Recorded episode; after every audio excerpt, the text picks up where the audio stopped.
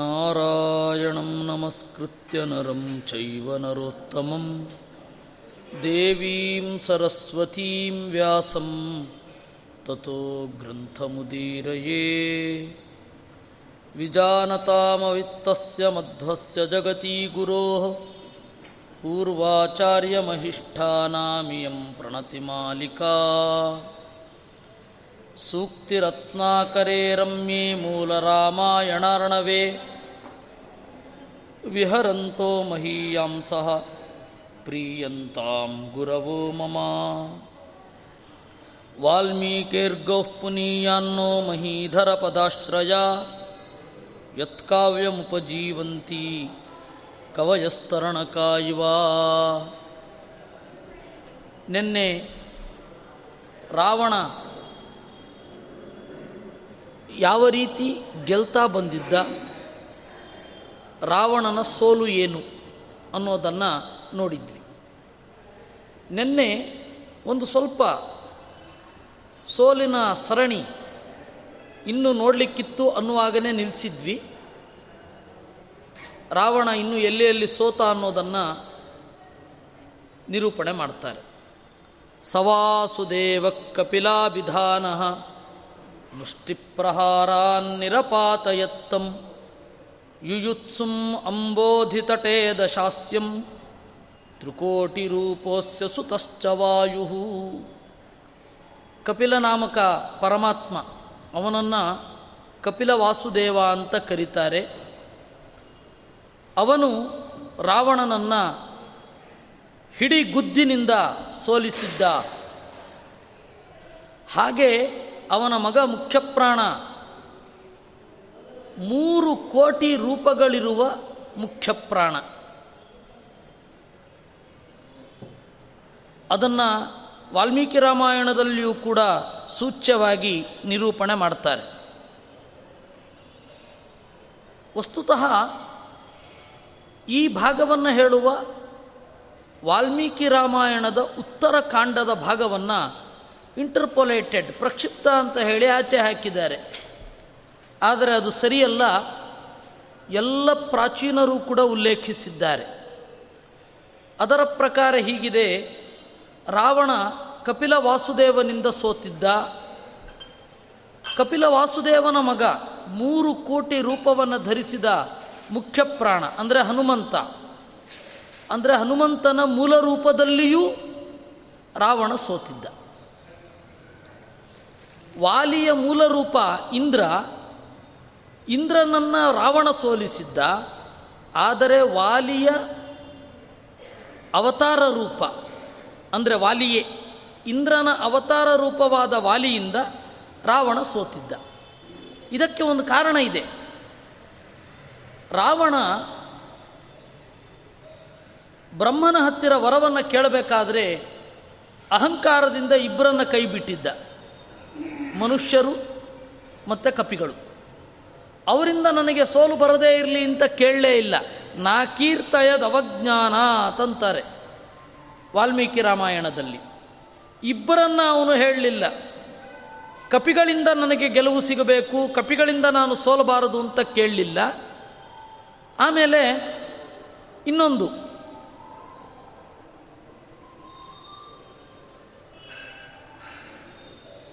ಮನುಷ್ಯರು ನನ್ನನ್ನು ಏನು ಮಾಡ್ತಾರೆ ಅಂತನ್ನುವ ಒಂದು ಉಡಾಫೆಯಿಂದ ಅವರನ್ನು ಕೇಳಲಿಲ್ಲ. ಹೀಗಾಗಿ ವಾಲಿ ಗೆದ್ದದ್ದು, ಇಂದ್ರನ ಅವತಾರ ರೂಪವಾದ ವಾಲಿ ರಾವಣನನ್ನು ಗೆದ್ದಿದ್ದಾಯಿತು. ಆದರೆ ವಾಲಿಯ ಮೂಲ ರೂಪವಾದ ಇಂದ್ರ ರಾವಣನನ್ನು ಗೆಲ್ಲಿಕ್ಕಾಗಲಿಲ್ಲ. ಈ ತರಹದ ವೈಚಿತ್ರ್ಯಗಳು ಸಾಕಷ್ಟು ನಡೀತಾವೆ. ಅದನ್ನು ವಿರೋಧ ಅಂತ ಅಂದುಕೊಳ್ಬಾರದು, ಅದನ್ನು ಅರ್ಥ ಮಾಡಿಕೊಳ್ಳುವ ದೃಷ್ಟಿ ಇರಬೇಕು. ನರಾವಣಂ ಹಂತು ಮಲಂ ಜಗತ್ಯಾಂ ವಿಷ್ಣುಂ ವಿನಾ ಕಶ್ಚಯ ನಿಶ್ಚಯೋಯಂ ವಿನಾ ಸಹಸ್ರಾಂಶುಮಲಂಘನೀಯಂ ಮಹಾಂಧಕಾರಂ ಧುನುಯಾತ್ಕ ಏವಾ. ಯಾವ ರೀತಿಯಿಂದ ನೋಡಿದರೂ ರಾವಣನನ್ನು ಅವತ್ತು ಕೊಲ್ಲುವವರು ಯಾರೂ ಇರಲಿಲ್ಲ, ನಾರಾಯಣನನ್ನು ಮತ್ತು ಮುಖ್ಯಪ್ರಾಣನನ್ನು ಬಿಟ್ಟರೆ. ಉಳಿದವರೆಲ್ಲ ಗೆದ್ದರೂ ಕೊಲ್ಲುವಷ್ಟು ತ್ರಾಣ ಇರಲಿಲ್ಲ. ನರಾವಣಂ ಹಂತುಮಲಂ, ಅದಕ್ಕೆ ಉದಾಹರಣೆ ಹೇಳ್ತಾರೆ. ದಟ್ಟವಾದ ರಾತ್ರಿಯ ಕತ್ತಲು ನೀಗಬೇಕು ಅಂತಂದರೆ ಬೆಳಗಿನ ಸೂರ್ಯ ಬರಲೇಬೇಕು.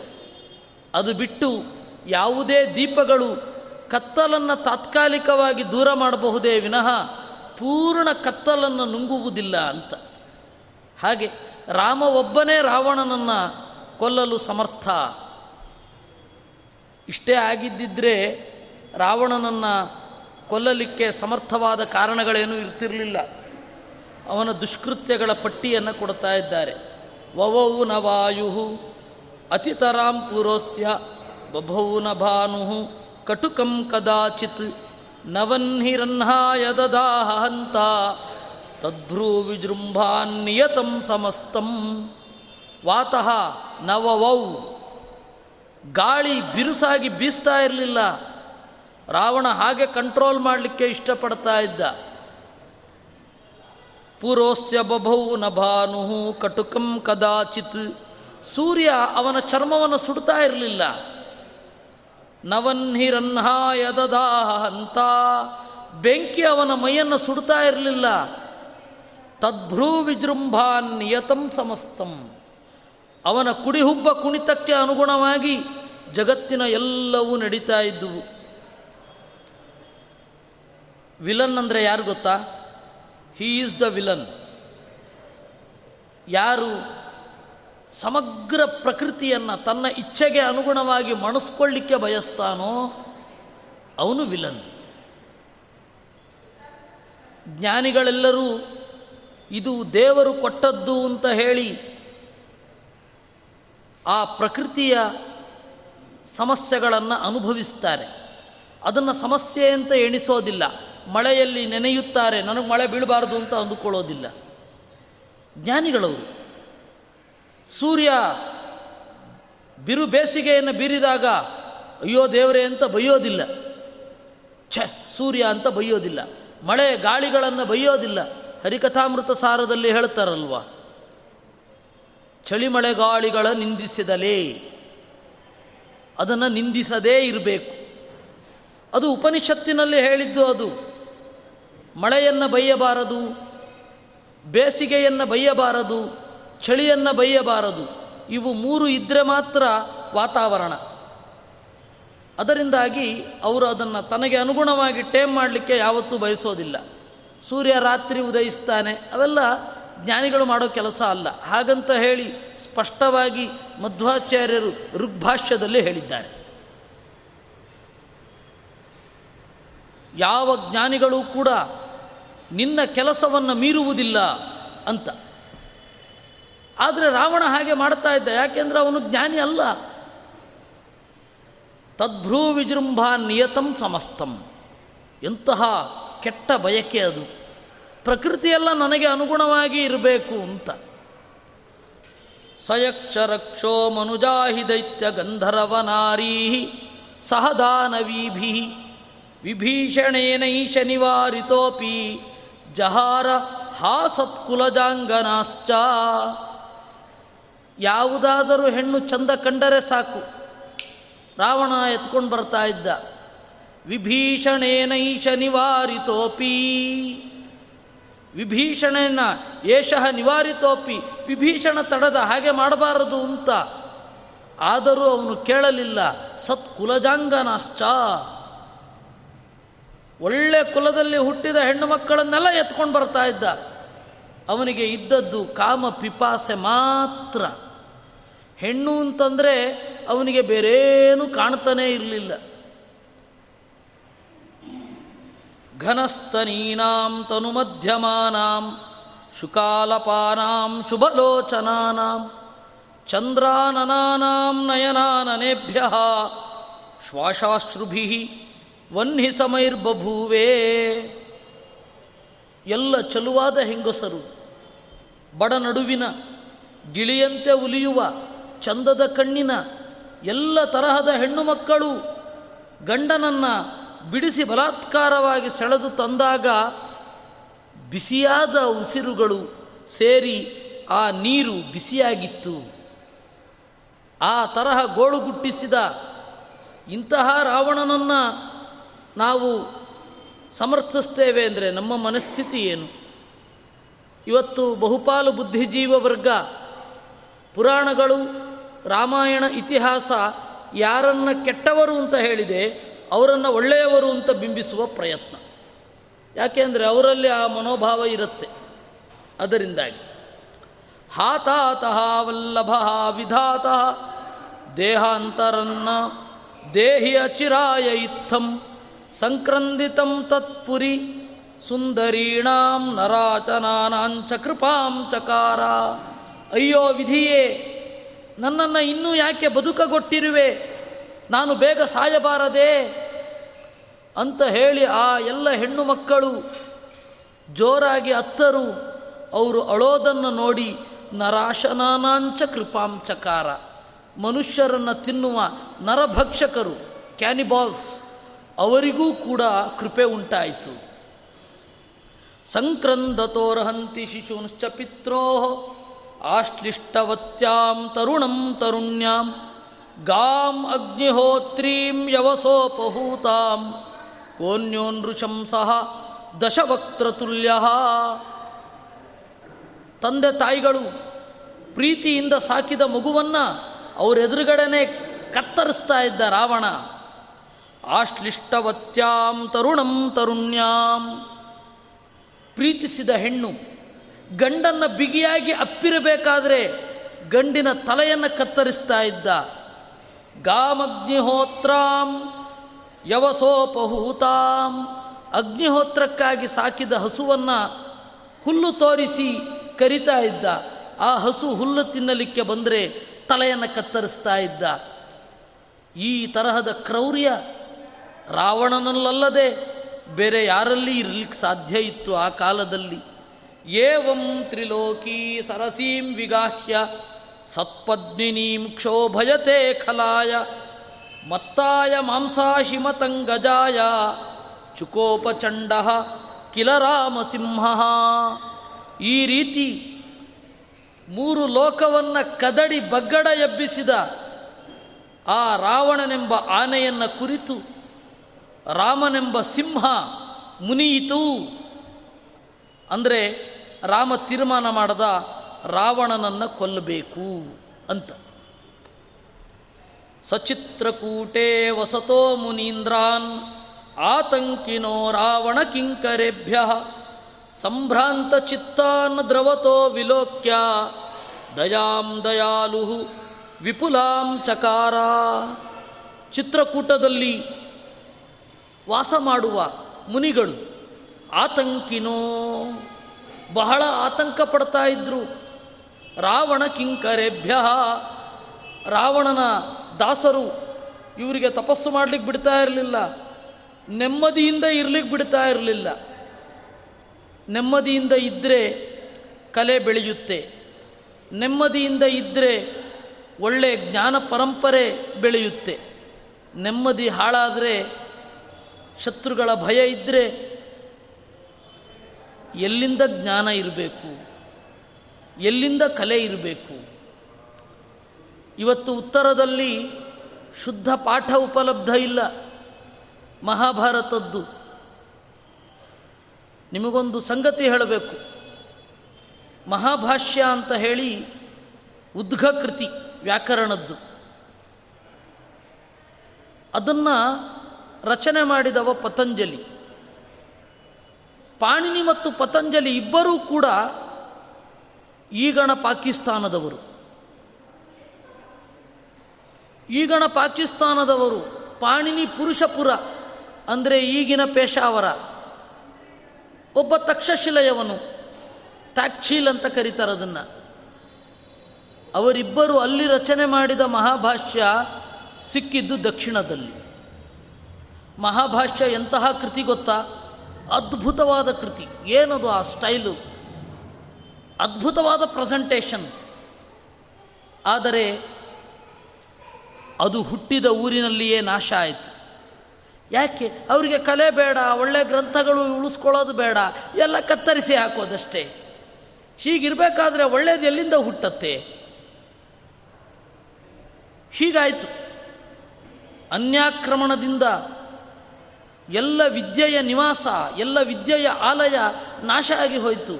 ಅಲ್ಲಿ ವಿದ್ಯೆಗಳೇ ಇಲ್ಲದಂತೆ ಆಯಿತು. ಹಾಗಾಗತ್ತೆ. ಮುನಿಗಳು, ಋಷಿಗಳು, ಯೋಚನೆ ಮಾಡುವವರು ಶಾಂತವಾಗಿ ಇದ್ದರೆ ಅಲ್ವ ಒಳ್ಳೆ ಜ್ಞಾನ ಪರಂಪರೆ ಜಗತ್ತಿಗೆ ಉಳಿಯೋದು. ದಕ್ಷಿಣ ಉತ್ತರದಷ್ಟು ಸಮಸ್ಯೆಗೊಳಗಾಗಲಿಲ್ಲ. ವ್ಯಾಸತೀರ್ಥರಾದ ಮೇಲೆ ಬಹಳ ಒಳ್ಳೆ ಕೃತಿಗಳು ಬರಲಿಲ್ಲ. ಯಾಕೆ ಹೇಳಿ? ಪರಕೀಯರ ದಾಳಿ, ಅದಕ್ಕೆ ಪುರಂದರದಾಸರಂತಹ ಮಹಾನುಭಾವರು ಪರಕೀಯರ ದಾಳಿಯಿಂದ ನೊಂದವರನ್ನು ಹಾಡುಗಳಿಂದ ಸಾಂತ್ವನಗೊಳಿಸಿದರು. ಹೀಗಾಗಿ ಅವತ್ತು ಬಹಳ ದೊಡ್ಡ ಉದ್ಘ ಕೃತಿಗಳೇನು ಬರಲಿಲ್ಲ. ಜನರನ್ನು ಸಮಾಧಾನ ಮಾಡಲಿಕ್ಕೇನೆ ಅವರು ತಮ್ಮೆಲ್ಲ ಕಾಲವನ್ನು ವಿನಿಯೋಗಿಸಬೇಕಾಯಿತು. ಅದರಿಂದಾಗಿ ಜ್ಞಾನಿಗಳು ಅಥವಾ ಬುದ್ಧಿವಂತರು ನೆಮ್ಮದಿಯಿಂದ ಇರದೇ ಹೋದರೆ ಯಾವ ಆವಿಷ್ಕಾರಗಳು, ಯಾವ ಇನ್ವೆನ್ಷನ್ಸು ಬರೋದಿಲ್ಲ, ಯಾವ ರಿಸರ್ಚು ನಡೆಯೋದಿಲ್ಲ. ಅವರಿಂದ ಹೆಂಗೆ ತಪ್ಪಿಸ್ಕೊಳ್ಳೋದು ಅಂತ ಟೆನ್ಷನ್ನೇ ಇರುತ್ತೆ. ರಾವಣನ ಕಾಲದಲ್ಲಿ ಹಾಗಾಯಿತು. ಹಾಗೆ ಇರುವ ಋಷಿಗಳ ಮೇಲೆ ರಾಮಚಂದ್ರ ದಯೆಯನ್ನು ಬೀರಿದ. ಇವರಿಗೆ ಇನ್ನೂ ಕಷ್ಟ ಸಾಕು, ಇನ್ನು ಇವರು ಸುಖವನ್ನು ಅನುಭವಿಸಲಿ ಅಂತ ಸಂಕಲ್ಪ ಮಾಡಿದ. ದಶಮುಖವದ ನಾಟ್ಯಪುರ್ವರಂಗಂ ಕರಮುಖ ಮೂರ್ಖ ಕುಲ ಪ್ರಮಾಪಣಾಕ್ಷಂ ಭುವನರಸಕರಂ ವಿಧಾತು ಮಾಯಾತ್.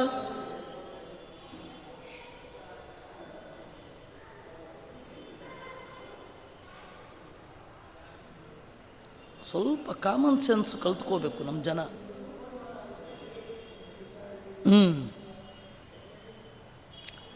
ಭುವನರಸಕರಂ ವಿಧಾತು ಮಾಯಾತ್ ಧೃತಮಥ ದಂಡಕಮಂಡಲಂ ಸರಾಮಹ.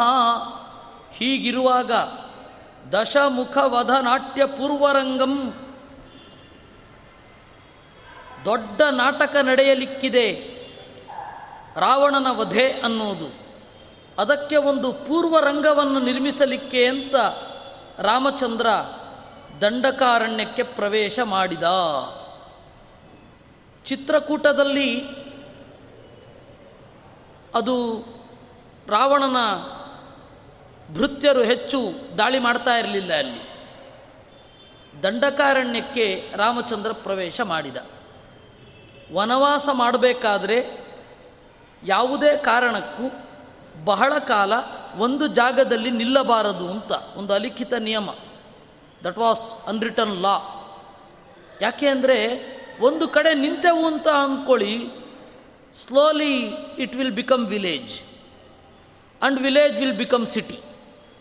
ಅದರಿಂದಾಗಿ ಒಂದು ಕಡೆ ಯಾವತ್ತೂ ನಿಲ್ಲಬಾರದು, ನಿರಂತರ ಸಂಚಾರ ಮಾಡ್ತಾ ಇರಬೇಕು. ಮತ್ತು ಕಥೆ ಬೆಳೆಯೋದು ಹಾಗೆ ತಾನೆ. ನಿರಂತರ ಸಂಚಾರ ಮಾಡ್ತಾ ಇದ್ದರೆ ಅವರ ಬಗ್ಗೆ ಬಹಳ ಹೇಳಲಿಕ್ಕಿರುತ್ತೆ. ಯಾರು ಒಂದು ಕಡೆ ಕೂತಿರ್ತಾರೆ ಅವ್ರ ಬಗ್ಗೆ ಏನು ಹೇಳಲಿಕ್ಕಿದೆ? ಅವರು ಇಲ್ಲಿ ಹುಟ್ಟಿದರು, ಇಲ್ಲಿ ಬೆಳೆದರು, ಇಲ್ಲಿ ಸತ್ರು ಅಷ್ಟೇ. ಸಂಚಾರ ಮಾಡ್ತಾ ಇದ್ದರೆ ಅವ್ರ ಬಗ್ಗೆ ಜಾಸ್ತಿ ಕಥೆ ಇರುತ್ತೆ. ಹೀಗಾಗಿ ರಾಮಾಯಣ ಮತ್ತು ಮಹಾಭಾರತ ಒಂದರ್ಥದಲ್ಲಿ ಟ್ರಾವೆಲಾಗನ್ನು ಕೂಡ ಒಳಗೊಂಡಿದೆ, ನಿರಂತರ ಸಂಚಾರ. ಕೃಷ್ಣ ನಿರಂತರವಾಗಿ ದೇಶದ ಉದ್ದಗಲಕ್ಕೂ ಸಂಚಾರ ಮಾಡಿದ. ಅವನು ಫ್ರೀಲ್ಯಾನ್ಸರ್ ಪೊಲಿಟಿಷಿಯನ್ ಒಂದು ರೀತಿ. ಒಂದು ಕಡೆ ಸ್ಟಿಕ್ಕಾನ್ ಆಗಲಿಲ್ಲ ಅವನು, ಕೃಷ್ಣ. ರಾಮನೂ ಅಷ್ಟೇ, ಅರಣ್ಯದಲ್ಲಿ ಒಂದು ಕಡೆ ನಿಲ್ಲಲಿಲ್ಲ, ನಿರಂತರವಾಗಿ ಸಂಚಾರ ಮಾಡ್ತಾ ಇದ್ದ. ಅದರಿಂದಾಗಿ ಅವನು ರಾವಣನನ್ನು ಒಂದು ರೀತಿಯಲ್ಲಿ ಎದುರುಗೊಂಡ ಹಾಗಾಯಿತು. ಇಲ್ಲ ಅಂದರೆ ಅವನು ರಾವಣನಿಗೆ ಮುಖಾಮುಖಿಯಾಗ್ತಾ ಇರಲಿಲ್ಲ. ಹೀಗೆ ರಾಮಚಂದ್ರ ಈ ತರಹದ ದಂಡಕಾರಣ್ಯಕ್ಕೆ ಬಂದ ಅಂತನ್ನುವಲ್ಲಿಗೆ ನಾವು ಅರಣ್ಯಕಾಂಡದ ಮೊದಲನೆಯ ಸರ್ಗವನ್ನು ಮುಗಿಸಿದ್ದೇವೆ. ಮಹರ್ಷಿಶ್ವಪಯಾತೇಷು ಚಿತ್ರಕೂಟಾದ್ವಿನಿರ್ಗತಃ ಸಸೀತಾ ಲಕ್ಷ್ಮಣ ಪ್ರಾಯಾತ್ ಅತ್ರೇರಾಶ್ರಮಮಶ್ರಮಃ. ಮಹರ್ಷಿಗಳೆಲ್ಲ ಹೋದ ಮೇಲೆ ರಾಮಚಂದ್ರ ಚಿತ್ರಕೂಟದಿಂದ ಹೊರಟ. ದಂಡಕಾರಣ್ಯದ ಅಂಚಿನಲ್ಲಿ ಇರುವ ಅತ್ರಿ ಮತ್ತು ಅನಸೂಯರ ಆಶ್ರಮಕ್ಕೆ ಪ್ರವೇಶ ಮಾಡಿದ. ಅದು ನಾವು ಯಾವುದೇ ಒಂದು ಲೊಕ್ಯಾಲಿಟಿಗೆ ಹೋದಾಗ ಅಲ್ಲಿ ಇರುವವರನ್ನು ನಾವು ಸಂಪರ್ಕಿಸಬೇಕು. ಅದು ಕ್ರಮ ಅಲ್ವಾ, ಒಬ್ಬ ಲೀಡರ್ನ ಕ್ರಮ. ಎಲ್ಲಿಂದಲೋ ಬಂದು ಯಾವುದನ್ನೂ ವಿಚಾರಿಸದೆ ಕೆಲವೊಮ್ಮೆ ಹಾಗಿಂದ ಹಾಗೆ ಹೋಗುವವರು ಇರ್ತಾರೆ. ತೀರ್ಥಯಾತ್ರೆ ಮಾಡಬೇಕು ಅಂತ ಇದ್ರಲ್ಲ, ತೀರ್ಥಯಾತ್ರೆ ಹೀಗೆ ಮಾಡಬೇಕು. ಹೇಗೆ? ಆ ಜಾಗಕ್ಕೆ ಹೋಗಿ ಅಲ್ಲಿಯ ಲೋಕಲ್ ವಿದ್ವಾಂಸರು ಅಂತ ಏನಿದ್ದಾರೆ ಅವರಿಂದ ವಿಷಯಗಳನ್ನು ಸಂಗ್ರಹಿಸಬೇಕು. ಆದರೆ ನಾವಿವತ್ತು ಏನು ಮಾಡೋದು?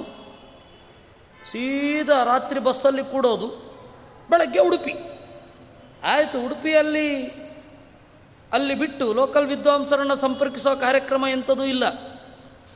ಅಲ್ಲಿ ಪೂಜೆಯೋ ಇದೋ ಮುಗಿತು, ಅಲ್ಲಿ ರಾತ್ರಿ ಕೂತು ಬೆಳಗ್ಗೆ ಇಲ್ಲಿ. ಈ ತೀರ್ಥಯಾತ್ರೆಯಿಂದ ಏನು ಜ್ಞಾನ ಸಿದ್ಧಿಯಾಗತ್ತೆ?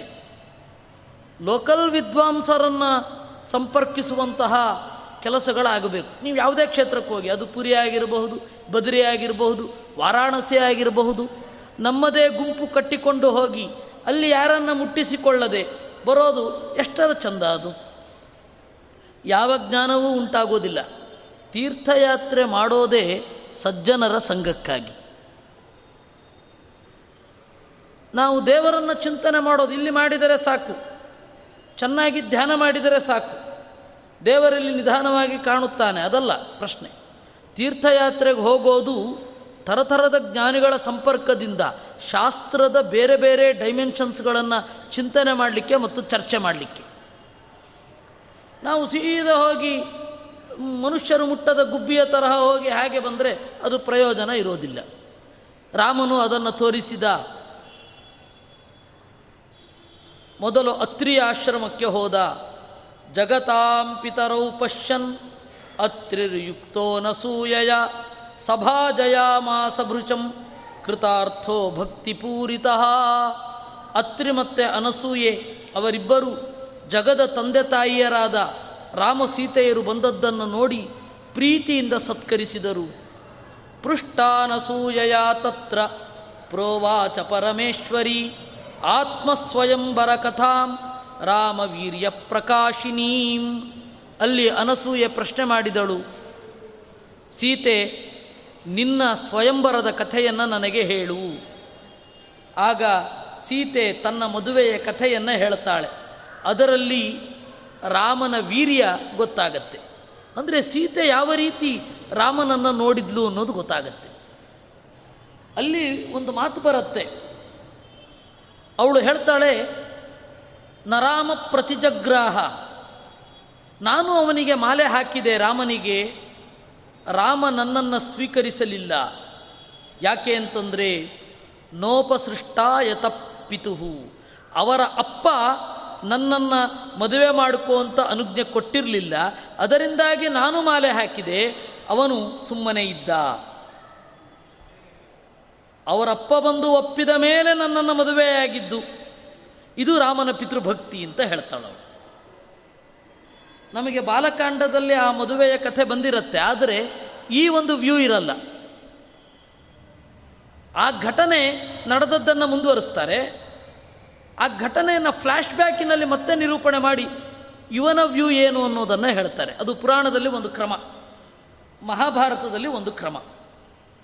ಒಂದು ಘಟನೆ ನಡೀತು, ರಾಜಸೂಯ ಯಾಗದ ಘಟನೆ ನಡೀತು, ಆಮೇಲೆ ದುರ್ಯೋಧನನ ವ್ಯೂ ಏನಿತ್ತು ಅಂತ ಆಮೇಲೆ ಗೊತ್ತಾಗತ್ತೆ. ನಾವು ಅದನ್ನು ಕೂಡ ಎಚ್ಚರದಿಂದ ನೋಡಬೇಕಾಗತ್ತೆ. ನಮಗೆ ಮಹಾಭಾರತದ ರಾಮಾಯಣದ ಔಟ್ಲೈನ್ಸ್ಗಳು ಗೊತ್ತು. ರಾಮ ರಾವಣನನ್ನು ಕೊಂದ, ಅದು ರಾಮಾಯಣ ಅಂತ. ಇಬ್ಬರು ಅಣ್ಣ ತಮ್ಮಂದಿರಿಗೆ ಜಗಳ ಆಯಿತು, ಅದು ಮಹಾಭಾರತ. ಅಷ್ಟಲ್ಲ ಅದು. ನಾವು ಎಷ್ಟನ್ನು ನೋಡಿದರೂ ಅದು ಮೂಲವನ್ನು ನೋಡಬೇಕು. ಏನಾಗತ್ತೆ, ಈ ರೀಜನಲ್ ರಿಫ್ಲೆಕ್ಷನ್ಸನ್ನೆಲ್ಲ ತೆಗೆದು ಆಚೆ ಇಡಬೇಕು. ನಾವು ರೀಜನಲ್ ರಿಫ್ಲೆಕ್ಷನ್ಸನ್ನು ಮಹಾಭಾರತ ಮೂಲ ಅಂತ ತಿಳಿದುಕೊಂಡೇ ಬಹಳ ಹಾಳಾಗಿದ್ದೇವೆ. ರೀಜನಲ್ ರಿಫ್ಲೆಕ್ಷನ್ಸನ್ನು ತೆಗೆದು ಮಹಾಭಾರತವನ್ನು ಹಾಗೆ ಚಿಂತನೆ ಮಾಡಬೇಕು. ಮೂಲವನ್ನು ಸಾಧ್ಯವಾದಷ್ಟು ಮೂಲವನ್ನು ಚಿಂತನೆ ಮಾಡಬೇಕು. ಆಗ ನೋಡಿದಾಗ ನಮಗೆ ಅನೇಕ ಸಂಗತಿಗಳು ಗೊತ್ತಾಗತ್ತೆ. ಅದರಲ್ಲಿ ಇದೊಂದು ನೋಡಿ, ಅವಳು ಹೇಳ್ತಾಳೆ, ನಾನು ರಾಮನನ್ನು ಗಂಡನಾಗಿ ಸ್ವೀಕರಿಸಿದೆ. ಆದರೆ ರಾಮ ನನ್ನನ್ನು ಹೆಂಡತಿಯಾಗಿ ಸ್ವೀಕರಿಸಲಿಲ್ಲ. ಯಾಕೆಂದರೆ ಅವರಪ್ಪ ನನ್ನನ್ನು ಒಪ್ಪಿರಲಿಲ್ಲ. ಇನ್ನೂ ಕೂಡ ಒಪ್ತಾನೆ ಅಂತ ಖಾತ್ರಿ ಇದ್ದರೂ ಅವರಪ್ಪ ಬರುವವರೆಗೂ ಕಾದ ಅಂತ ಹೇಳ್ತಾಳೆ.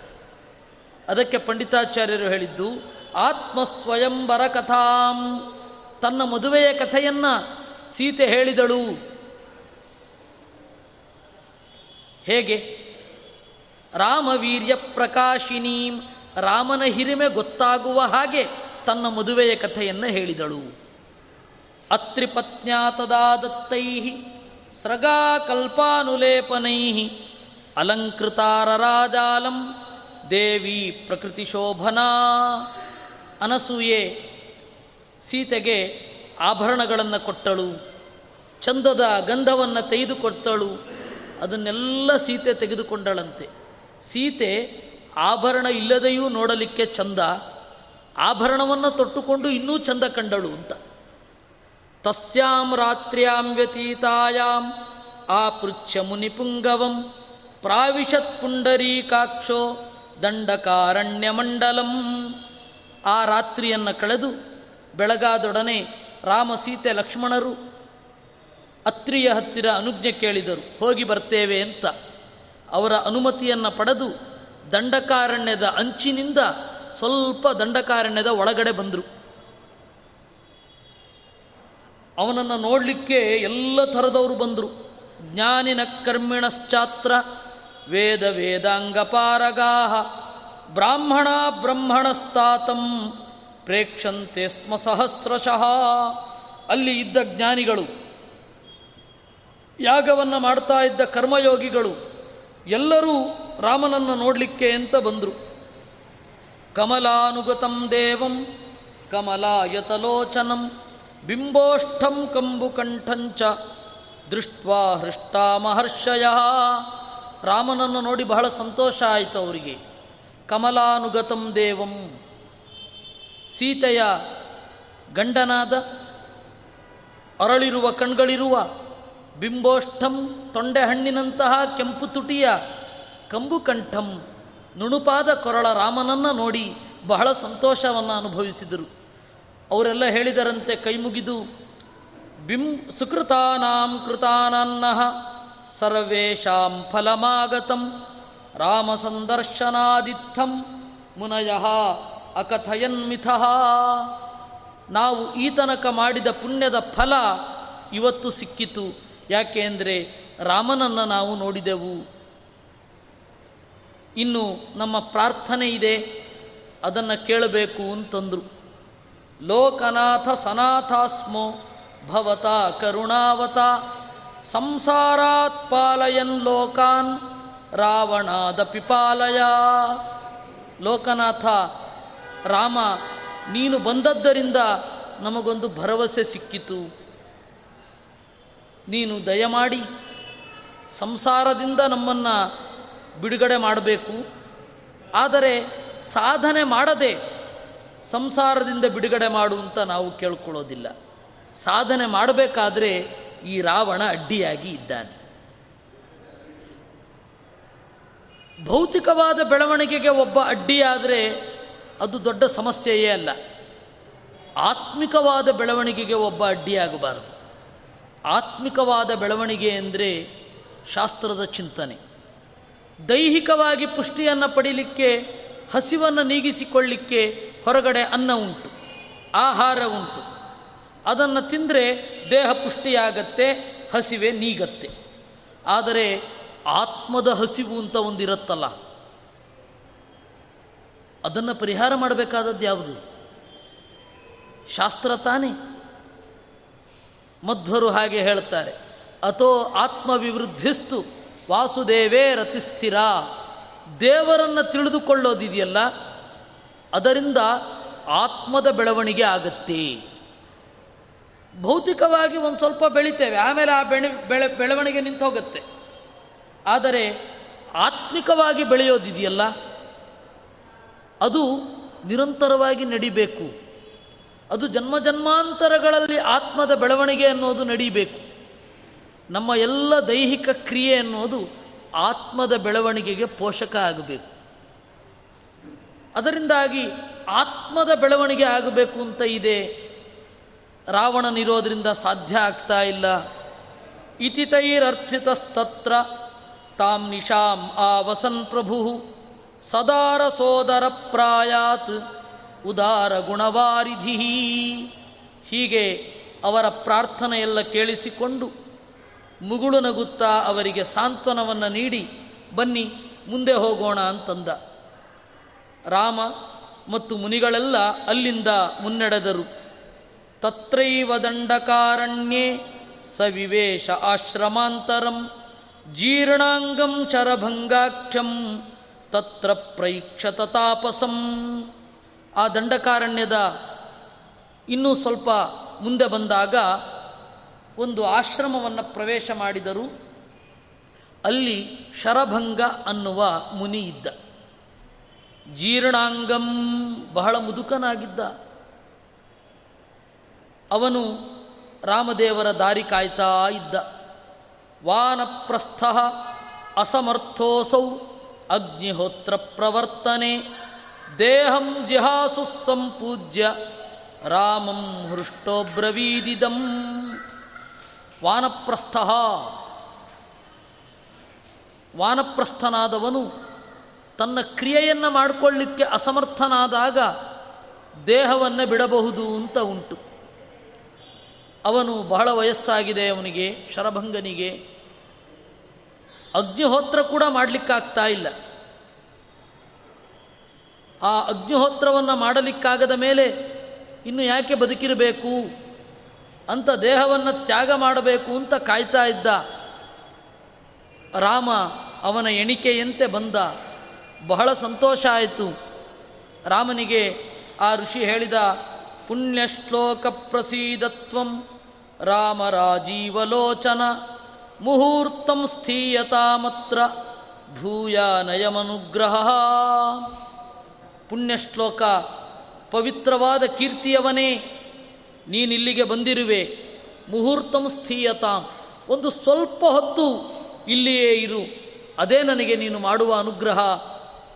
ಇತ್ಯುಕ್ತ್ವಾ ಜ್ವಾಲಯಿತ್ವಾಗ್ನಿಂ ಹುತ್ವಾ ದೇಹಂ ಪ್ರಭೋಪುರಃ ಮಂತ್ರಪೂತಂ ಹವಿರಿವ ಪ್ರಯಯೌ ಸಹರೇ ಪದಂ.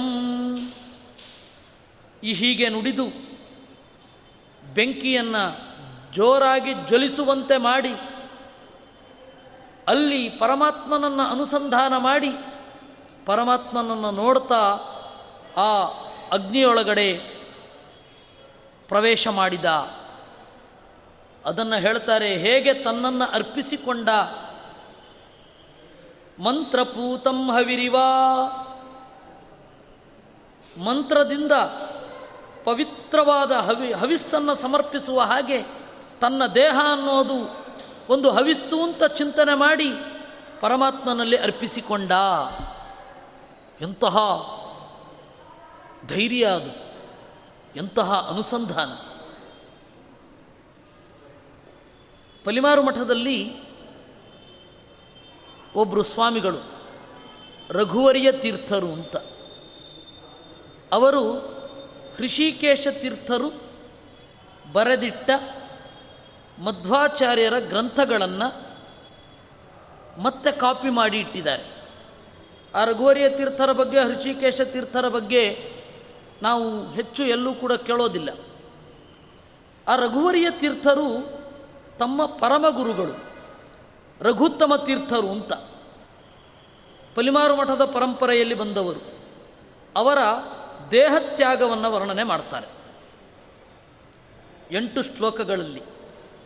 ಬಹಳ ಸೊಗಸಾಗಿದೆ. ಅದನ್ನು ಯಾವತ್ತಾರೊಂದು ದಿವಸ ದೇವರು ಅವಕಾಶ ಮಾಡಿದರೆ ನಿಮ್ಮ ಮುಂದೆ ಇಡಬೇಕು. ಬಹಳ ಸೊಗಸು ಅದು.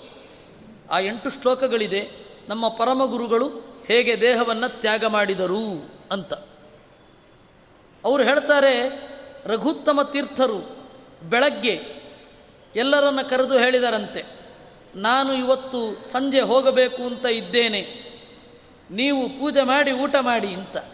ನಾನು ಊಟ ಮಾಡೋದಿಲ್ಲ. ಹಾಗೆ ಊಟ ಮುಗಿಸಿ ಬಂದರು ಎಲ್ಲರೂ ಕೂಡ. ಆಮೇಲೆ ತತ್ವಾಭಿಮಾನಿ ದೇವತೆಗಳನ್ನೆಲ್ಲ ಸ್ಮರಣೆ ಮಾಡಿ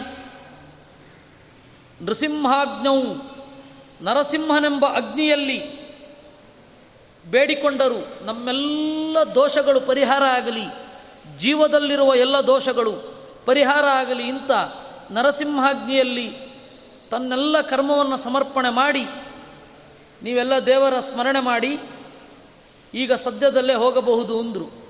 ಸಂಜೆ ಹೋಗಲಿಲ್ಲ. ಅರ್ಧರಾತ್ರಿಯಾದಾಗ ಅವರು ಹೇಳಿದರು, ಇನ್ನು ಹೋಗ್ತೇನೆ ಅಂತ ಹೇಳಿ ಅರ್ಧರಾತ್ರಿ ಸರಿಯಾಗಿ ದೇಹವನ್ನು ತ್ಯಾಗ ಮಾಡಿದರು ಅಂತ ಹೇಳ್ತಾರೆ. ಎಂತಹ ಅದಟು ಅದು, ಎಂತಹ ಧೈರ್ಯ ಅದು, ಸಾವನ್ನು ಈ ರೀತಿ ಎದುರುಗೊಳ್ಳೋದು.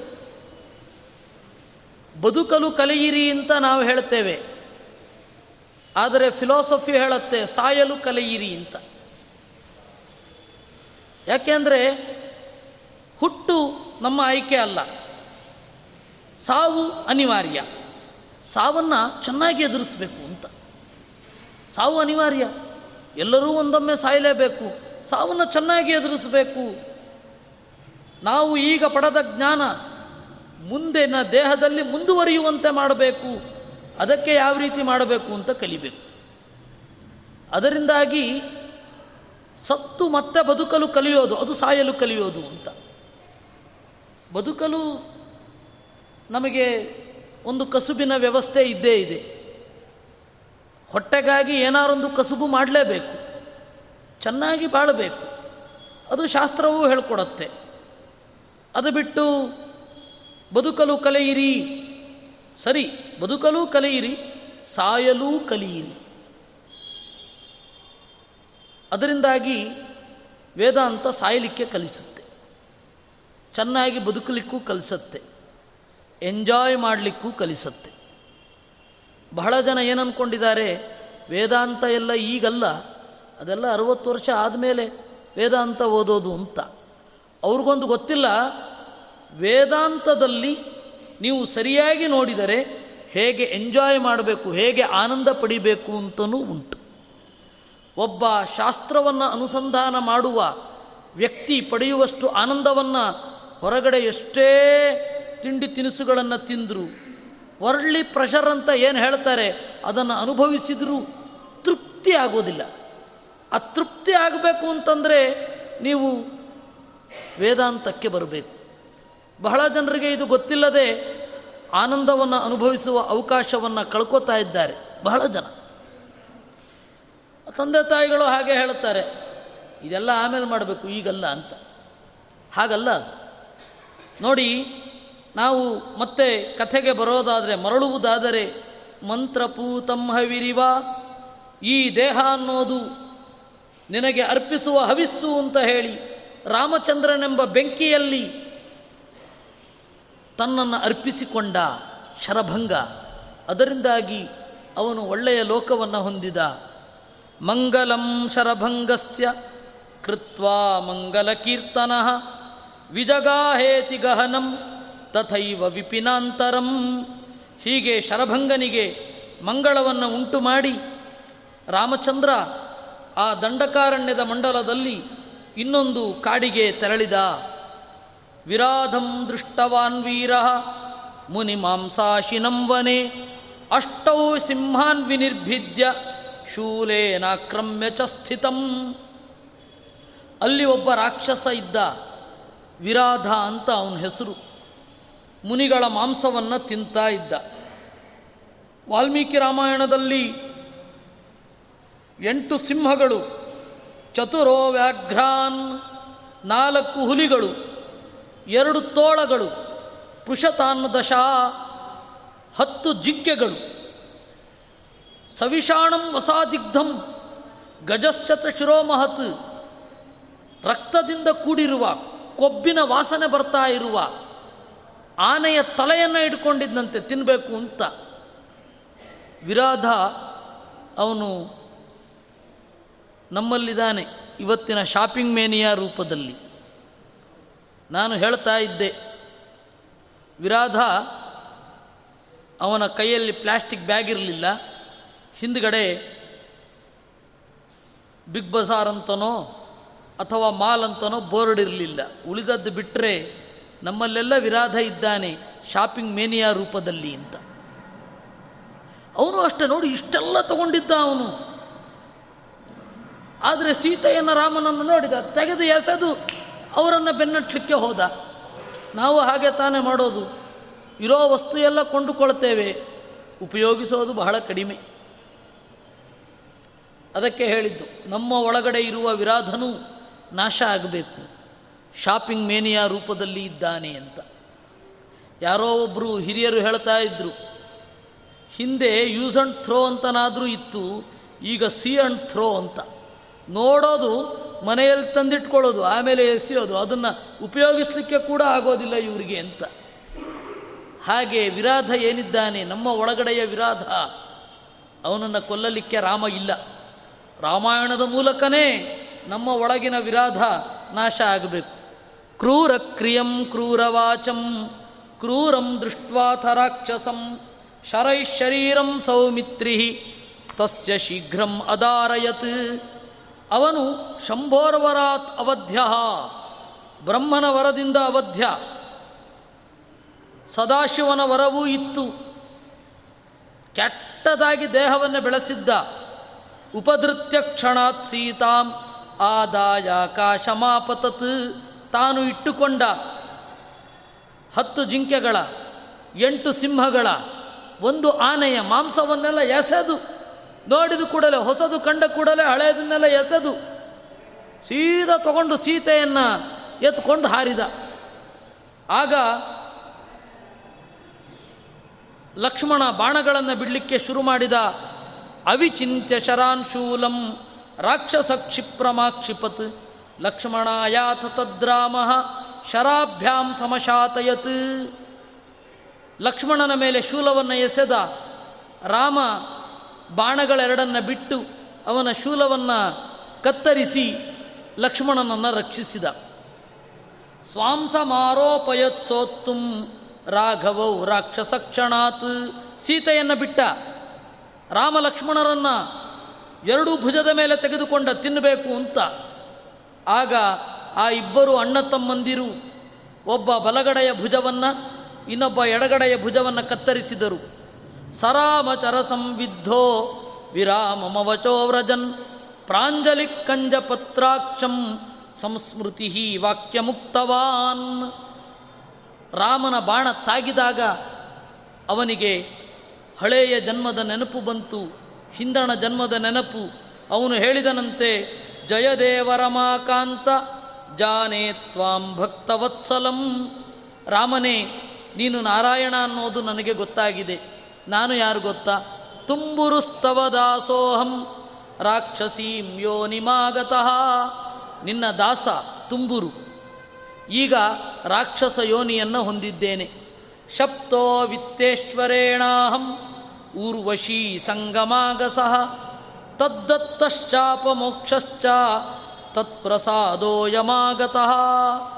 ಒಮ್ಮೆ ಉರ್ವಶಿ ಹೊರಟಿದ್ಲು, ನಾನು ಅವಳನ್ನು ಬಲಾತ್ಕಾರವಾಗಿ ಭೋಗಿಸಿದೆ, ಹೆಣ್ಣಿನ ಒಪ್ಪಿಗೆ ಇಲ್ಲದೆ ಭೋಗಿಸಿದ್ದರಿಂದ ನನಗೆ ಶಾಪ ಬಂತು, ಕುಬೇರನ ಶಾಪ. ನೀನು ರಾಕ್ಷಸನಾಗು, ಹೆಣ್ಣಿನ ಒಪ್ಪಿಗೆ ಇಲ್ಲದೆ ರಾಕ್ಷಸರು ಮಾತ್ರ ಎತ್ಕೊಂಡು ಹೋಗೋದು, ಅದರಿಂದ ನೀನು ರಾಕ್ಷಸನಾಗು ಅಂತ ಶಾಪ ಕೊಟ್ಟ. ಆಮೇಲೆ ಅವನನ್ನು ಬೇಡಿಕೊಂಡೆ, ಅವನು ಒಳ್ಳೆಯ ವರವನ್ನು ಕೊಟ್ಟ. ಏನಂತ? ರಾಮ ನಿನ್ನನ್ನು ಬಂದು ಕೊಲ್ತಾನೆ, ನಿನಗೆ ಶಾಪದಿಂದ ಬಿಡುಗಡೆ ಆಗತ್ತೆ ಅಂತ. ಇತಿ ರಾಮ ಪ್ರಸಾದೇನ ಗಂಧರ್ವಃ ಸ್ವಗತಿಂ ಗತಃ ರಾಮಾನುಜೋ ರಾಮವಾಕ್ಯಾತ್ ತದ್ದೇಹಂ ಬಿಲಗಂ ವ್ಯಧಾತ್. ಹೀಗೆ ರಾಮನ ಅನುಗ್ರಹದಿಂದ ಆ ಗಂಧರ್ವ ತನ್ನ ಯೋನಿಯನ್ನು ಸೇರಿದ, ಹಿಂದಣ ಜನ್ಮದ ನೆನಪು ಅವನಿಗಾಯಿತು. ಆಮೇಲೆ ಲಕ್ಷ್ಮಣ ರಾಮನ ಆಜ್ಞೆಯಂತೆ ದೊಡ್ಡ ಗುಂಡಿ ತೋಡಿ ಆ ಗುಂಡಿಯಲ್ಲಿ ವಿರಾಧನನ್ನು ಹಾಕಿ ಅದನ್ನು ಮುಚ್ಚಿದ. ನಾನಾಶ್ರಮ ಪದೇಭ್ಯೋಥ ಮುನಯೋ ರಾಕ್ಷಸಾರ್ಧಿತಾಃ ಶರಣ್ಯಂ ಸರ್ವಭೂತಾನಾಂ ಶಾರಂಗಿಣಂ ಶರಣಂ ಜಯುಹು. ಈ ತರಹದ ರಾಮನನ್ನು ನೋಡಬೇಕು ಅಂತ ಹೇಳಿ ಅಲ್ಲಿ ಸುತ್ತಮುತ್ತಲಿದ್ದ ಎಲ್ಲ ಋಷಿಗಳೂ ಬಂದ್ರಂತೆ.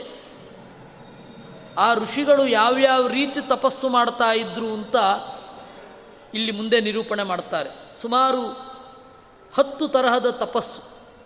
ವೈಖಾನಸಾಹ ವಾಲಖಿಲ್ಯಾಹ, ವೈಖಾನಸರು, ವಾಲಖಿಲ್ಯರು, ಪೃಷ್ಣಯಃ ಪೃಷ್ಣಿಗಳು ಅಂತ ಬೆಳಕನ್ನು ತಿಂದು ಬದುಕುವವರು, ರಶ್ಮಿಪ ವಾರಿಪ ಅಪಿ ನೀರನ್ನು ಕುಡಿದು ಬದುಕುವವರು, ಸೂರ್ಯನ ಕಿರಣವನ್ನು ಮಾತ್ರ ಸೇವಿಸುವವರು, ವಾಯುಪಾಹ ಗಾಳಿ ಕುಡಿದು ಬದುಕುವವರು, ಪತ್ರಭೋಜನಾ ಎಲೆಯನ್ನು ತಿಂದು ತಪಸ್ಸು ಮಾಡುವವರು, ಅಶ್ಮಕುಟ್ಟಕಾಹ ಹಲ್ಲಿನಲ್ಲಿ ಹಸಿಯಾದ ಆಹಾರವನ್ನು ಮಾತ್ರ ತಿನ್ನುವವರು, ಅವರು ಬೇಯಿಸಿದ ಆಹಾರವನ್ನು ತಿನ್ನುವುದಿಲ್ಲ, ದಾಂತಾಹ ಖೇಷಯಾಹ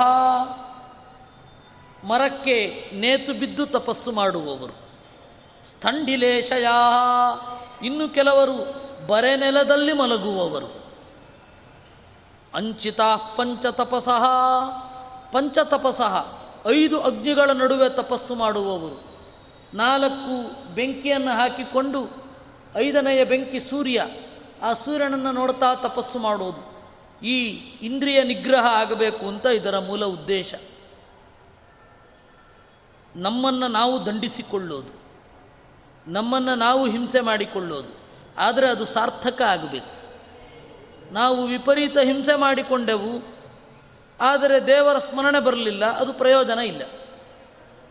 ದೇವರ ಸ್ಮರಣೆಗಾಗಿ ನಮ್ಮನ್ನು ನಾವು ಹಿಂಸೆ ಮಾಡಿಕೊಳ್ಬಹುದು, ಆದರೆ ಸುಮ್ಮನೆ ಹಿಂಸೆ ಮಾಡಿಕೊಳ್ಳೋದು ಅದು ಅಸಂಗತ.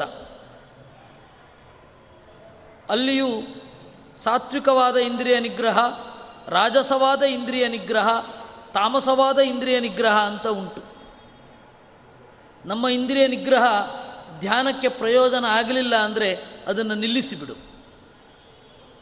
ನಮ್ಮ ಇಂದ್ರಿಯ ನಿಗ್ರಹ ಜನರನ್ನು ಮೆಚ್ಚಿಸಲಿಕ್ಕೆ ಅಂತಾದರೆ ಅದನ್ನು ಬಿಟ್ಟು ಬಿಡೋದು ಒಳ್ಳೆಯದು. ಅವರು ನೋಡ್ತಾ ಇದ್ದಾರೆ, ನನ್ನನ್ನು ಗೌರವಿಸಬೇಕು, ಅದಕ್ಕಾಗಿ ನಾನು ಉಪವಾಸ ಇರೋದು, ಅದು ಉಪಯೋಗ ಇಲ್ಲ. ಹೀಗೆಲ್ಲ ಇಂದ್ರಿಯ ನಿಗ್ರಹದಲ್ಲಿಯೂ ಇಷ್ಟೆಲ್ಲ ಇರುತ್ತೆ. ನಾವು ಏನು ಕ್ಲೆನ್ಲಿನೆಸ್ಸು ಇವುಗಳನ್ನೆಲ್ಲ ಹೇಳ್ತೇವೆ, ಅದೆಲ್ಲ ಮನಸ್ಸಿನ ನಿಗ್ರಹಕ್ಕಾಗಿ. ಮಡಿ ಅನ್ನೋದಿರೋದೇ ಇಂದ್ರಿಯ ನಿಗ್ರಹಕ್ಕಾಗಿ. ಆದರೆ ಮಡಿ ಅನ್ನೋದು ಮಾಡಬೇಕಾದ್ರೆ ಮೆಂಟಲಿ ಕರಪ್ಟ್ ಆಗದೇ ಇರೋ ಹಾಗೆ ನೋಡ್ಕೊಳ್ಬೇಕು ಅಷ್ಟೆ. ಮಡಿಯಲ್ಲಿ ಸಿಟ್ಟು ಬಂದರೆ ಅದು ಪ್ರಯೋಜನ ಇಲ್ಲ, ಹೋಗಿ ಸ್ನಾನ ಮಾಡ್ಕೊಂಡು ಬರೋದು ಒಳ್ಳೆಯದು, ಅಥವಾ ಎಲ್ಲರನ್ನು ಮುಟ್ಟಿರೋದೇ ಒಳ್ಳೆಯದು. ಏಕೆಂದರೆ ಮಡಿಯಲ್ಲಿ ನಿಂತು ಬರುವ ಸಿಟ್ಟು ಅದು ಬೇಕಾಗಿಲ್ಲ. ಅದು ಬರಬಾರದು ಅಂತಲೇ ಇಂದ್ರಿಯ ನಿಗ್ರಹ ಮಾಡೋದು, ಆದರೆ ಅದರಿಂದಲೇ ಸಿಟ್ಟು ಬರೋದಾದರೆ ಅದು ಬೇಡ. ಅದರಿಂದ ಈ ಇಂದ್ರಿಯ ನಿಗ್ರಹ ಅನ್ನೋದು ಮೆಂಟಲ್ ಸ್ಟೆಬಿಲಿಟಿಗಾಗಿ. ಮತ್ತು ಇಂದ್ರಿಯ ನಿಗ್ರಹ ಅನ್ನೋದು ಒಂದು ಪ್ರೀತಿಯ ಸಂಕೇತ, ದೇವರಿಗಾಗಿ. ಓ ದೇವರೇ, ನಿನಗಾಗಿ ನಾನು ಈ ಸುಖವನ್ನು ತ್ಯಾಗ ಮಾಡಿದ್ದೇನೆ, ಇದನ್ನು ಒಪ್ಪಿಕೋ ಅಂತನ್ನುವ ಆರ್ದ್ರ ಭಾವ ಅಲ್ಲಿ ಇರುತ್ತಷ್ಟೆ, ಬೇರೆನೇನಿಲ್ಲ.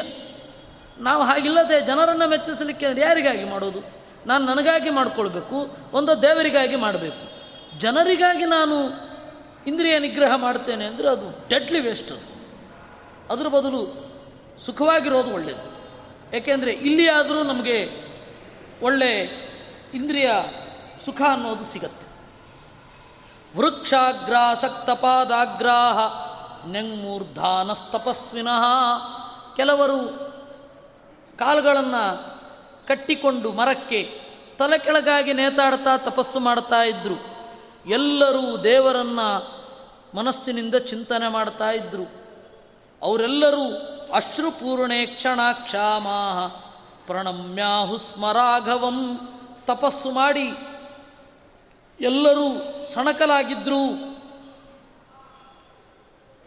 ಸಣಕಲಾಗಿ ಪ್ರಣಮ್ಯಾಹುಸ್ಮರಾಘವಂ ರಾಮಚಂದ್ರನಿಗೆ ನಮಸ್ಕಾರ ಮಾಡಿ ಹೇಳಿದರಂತೆ, ಲೋಕೈಕನಾಥೇ ಶ್ರೀನಾಥೇ ತ್ವಯಿ ಪೃಥ್ವೀಂ ಗತೇಪ್ಯಹೋ ರಾಕ್ಷಸೈ ಅರ್ಧಿತಾಸ್ಮೋಥ ರಾವಣೋಜಸ್ಸಮಾಶ್ರಯೈ. ನಿನ್ನಂಥವನು ಭೂಮಿಯಲ್ಲಿ ಇದ್ದರೂ ಕೂಡ ರಾಕ್ಷಸರ ಕಾಟವನ್ನು ನಾವು ಅನುಭವಿಸ್ತಾ ಇದ್ದೇವೆ. ಮಂದಾಕಿನೀ ತೀರಜುಷಾಂ ಪಂಪಾ ತೀರಜುಷಾಂ ಸತಾಂ ಪ್ರತ್ಯಾಶ್ರಮಂ ಪಶ್ಚದೇಹಾನ್ ರಾಮ ರಾಕ್ಷಸ ಭಕ್ಷಿತಾನ್. ನೋಡು, ಗಂಗಾ ನದಿಯ ತೀರದಿಂದ ಹಿಡಿದು ಪಂಪಾ ತೀರದವರೆಗಿನ ಪ್ರತಿಯೊಂದು ಆಶ್ರಮದಲ್ಲಿಯೂ ಮುನಿಗಳ ದೇಹ ಹಾಗೆ ಬಿದ್ದಿದೆ. ಕೊಳೆತು ಹೋದ ಮಾಂಸ, ಅಲ್ಲಿ ಹೊರಗಡೆ ಬಂದಿರುವ ಮೂಳೆಗಳು, ಇವುಗಳನ್ನೆಲ್ಲ ನೋಡು. ಅವರ ತಲೆಯೋಡು ಬೆಳ್ಳಗೆ ಕಾಣಿಸ್ತಾ ಇದೆ, ಬುರುಡೆ ಮಾಂಸ ಎಲ್ಲ ಖಾಲಿಯಾಗಿ ಬೆಳ್ಳಗೆ ಕಾಣಿಸ್ತಾ ಇದೆ. ಎಲ್ಲ ಹಸುಗಳ ತಪಸ್ಸು ಮಾಡ್ತಾ ಇರುವವರ ಮೇಲೆ ವಿನಾಕಾರಣವಾಗಿ ದಾಳಿ ಮಾಡಿ ಅವರನ್ನು ಕೊಂದು ಮೂಳೆಗಳೆಲ್ಲ ಬಿಳಿಯಾಗಿ ಅದೂ ಕೂಡ ಲಡ್ಡಾಗಿ ಹೋಗ್ತಾ ಇವೆ. ನಿನ್ನಂಥವನು ಈ ಭೂಮಿಯಲ್ಲಿ ಇದ್ದೂ ಕೂಡ ಈ ತರಹ ಆಗಬಹುದೇ? ಕರುಣಾಕರ ತಸ್ಮಾತ್ವಂ ಕರುಣಾಂ ಕುರು ಸಾಧುಷು ಹರ ರಾಕ್ಷಸ ಸಂದೋಹಂ ತಿಮಿರಂ ಮಿಹಿರೋ ಯಥಾ. ಕರುಣಾಕರ, ಓ ಕರುಣೆಯ ನೆಲೆಯೇ, ಕರುಣಾಂ ಕುರು, ನಮ್ಮಲ್ಲಿ ಕರುಣೆ ಇಡು, ರಕ್ಕಸರನ್ನು ನಾಶ ಮಾಡು. ಕತ್ತಲನ್ನು ಸೂರ್ಯ ಹೇಗೆ, ನೇಸರ ಹೇಗೆ ಕತ್ತಲನ್ನು ತೊಡೆಯುತ್ತಾನೋ ಹಾಗೆ ಈ ರಾಕ್ಷಸರನ್ನು ಕತ್ತರಿಸಿಬಿಡು. ಇತ್ಯರ್ಥಿತೋ ಬ್ರವೀದ್ದೇವೋ ಮೇಘ ಗಂಭೀರಯಾಗಿರಾ ಖಲಾನ್ ನಿರ್ಮೂಲಯಿಷ್ಯಾಮಿ ಭಯಂ ವೋ ಮಾ ಭವೇದಿತಿ. ಈ ರೀತಿಯಾಗಿ ಹೇಳಿದಾಗ ರಾಮ ಹೇಳಿದನಂತೆ ಗುಡುಗಿನಂತಹ ಆಳವಾದ ದನಿಯಿಂದ, ಹೆದರಬೇಡಿ ಮುನಿಗಳೇ, ನಿಮಗೆ ಭಯವನ್ನು ತೊಡೆಯುತ್ತೇನೆ, ಚಿಂತೆ ಮಾಡಬೇಡಿ ಇಂದ. ಮಹರ್ಷಿಭಿರ್ವೃತೋ ರಾಮ ಸುತೀಕ್ಷ್ಣಸ್ಯ ಆಶ್ರಮಂ ಯಯೌ ತಾಂ ನಿಶಾಂ ಸಹ ವೈದೇಶ್ಚ ತೇನ ಸಂಪೂಜಿತೋ ವಸತ್. ಆಮೇಲೆ ಮುನಿಗಳೆಲ್ಲ ಕೂಡಿ ಸುತೀಕ್ಷ್ಣ ಅನ್ನುವವನ ಆಶ್ರಮಕ್ಕೆ ಕರ್ಕೊಂಡು ಹೋದರು. ಆ ರಾತ್ರಿಯನ್ನು ಅಲ್ಲಿ ಕಳೆದು ಮಾರನೇ ದಿವಸ ರಾಮಚಂದ್ರ ಹೊರಟ. ಗಚ್ಚತೋರ್ಮುನಿಭಿಸ್ಸಾರ್ಧಂ ಲಕ್ಷ್ಮಣೇನ ಚಕಾನನೇ ಜಾನಕೀ ಜಾನಕೀ ಭರ್ತೃೋ ಲೀಲಾವಾದೋನ್ವವರ್ತತ. ಅವರಿಬ್ಬರು ರಾಮ ಹಾಗೂ ಲಕ್ಷ್ಮಣ ಎದ್ದು ಹೋಗ್ತಾ ಇರಬೇಕಾದ್ರೆ ಸೀತೆ ಒಂದು ಮಾತು ಹೇಳ್ತಾಳೆ. ರಾಮ, ನೀನು ಯಾಕೋ ತಪ್ಪು ದಾರಿಯಲ್ಲಿ ನಡೀತಾ ಇದೀಯಾ ಅಂತ ನನಗನ್ಸತ್ತೆ ಅಂತ. ನಾವು ರಾಮ ಸೀತೆಯರ ಜಗಳವನ್ನು ಕೇಳಲಿಲ್ಲ, ಆದರೆ ಇದೆ ಆ ರಾಮ ಸೀತೆಯರ ಜಗಳ ಪ್ರತಿಯೊಬ್ಬ ಗಂಡ ಹೆಂಡತಿಗೂ ಒಮ್ಮೆ ಆಗತ್ತೆ. ಗಂಡನ ಧ್ಯೇಯೋದ್ದೇಶಗಳ ಬಗ್ಗೆ, ಟಾರ್ಗೆಟ್ ಬಗ್ಗೆ. ಹೆಂಡತಿಯಾದವಳು ದೊಡ್ಡ ಆಕ್ಷೇಪ ವ್ಯಕ್ತಪಡಿಸ್ತಾಳೆ. ರಾಮನಿಗೂ ತಪ್ಪಲಿಲ್ಲ, ಸೀತೆಗೆ ಒಂದು ಕ್ಲಾರಿಟಿ ಕೊಡಬೇಕಾಯಿತು. ಅದೇ ಎಲ್ಲರಿಗೂ ಇರೋದು. ಯಾವುದೋ ಒಂದು ಹಂತದಲ್ಲಿ ಗಂಡನ ನಡೆ ಹೆಂಡತಿಗೆ ಇಷ್ಟ ಆಗುವುದಿಲ್ಲ. ನೀವು ತಪ್ಪು ಮಾಡಿದ್ದೀರಾ ಅಂತ ಹೇಳಿ ಅವಳು ದೋಷವನ್ನು ತೋರಿಸ್ತಾಳೆ. ಆದರೆ ಅದು ಯಾವ ರೀತಿ ಇರಬೇಕು? ಗಂಡನಾದವನು ಯಾವ ರೀತಿ ಅದನ್ನು ನಿಭಾಯಿಸಬೇಕು? ಇವೆರಡನ್ನೂ ನಾವು ರಾಮಾಯಣದಿಂದ ಕಲಿಯುವ ಅಗತ್ಯ ಇದೆ. ಅವಳು ಹೇಳ್ತಾಳೆ, ತಾಪಸಸ್ತ್ಯಕ್ತ ರಾಜ್ಯಸ್ತ್ವಂ ನ್ಯಸ್ತ ದಂಡೋಸಿ ರಾಘವ ಕಥಂ ರಕ್ಷೋ ವಧೋ ಧರ್ಮ ತವೇತ್ಯೂಚೇಥ ಜಾನಕಿ. ರಾಮ, ನೀನು ಕಾಡಿನಲ್ಲಿ ತಪಸ್ಸಿಗಾಗಿ ಬಂದಿದ್ದೀಯಲ್ವಾ? ಹೌದು. ಅವಳು ರಾಘವ ಅಂತ ಕರೀತಾಳೆ. ಅದರಿಂದಾಗಿ ಹೆಸರು ಹಿಡಿದು ಕರೆಯೋದು ಏನು ಸಂಪ್ರದಾಯ ವಿರುದ್ಧ ಅಲ್ಲ, ತೀರಾ ಅಗೌರವ ಇರಬಾರದು ಅಂತಷ್ಟೆ. ಅಗೌರವ ಇಟ್ಕೊಂಡು ಬಹುವಚನದಲ್ಲಿ ಕರೆದ್ರೇನು, ಗೌರವ ಇಟ್ಕೊಂಡು ಏಕವಚನದಲ್ಲಿ ಕರೆದ್ರೇನು, ಎಲ್ಲ ಒಂದೇ. ಆದರೆ ಏನೋ ಒಂದು ಪದ್ಧತಿ ಬಂದಿದೆ.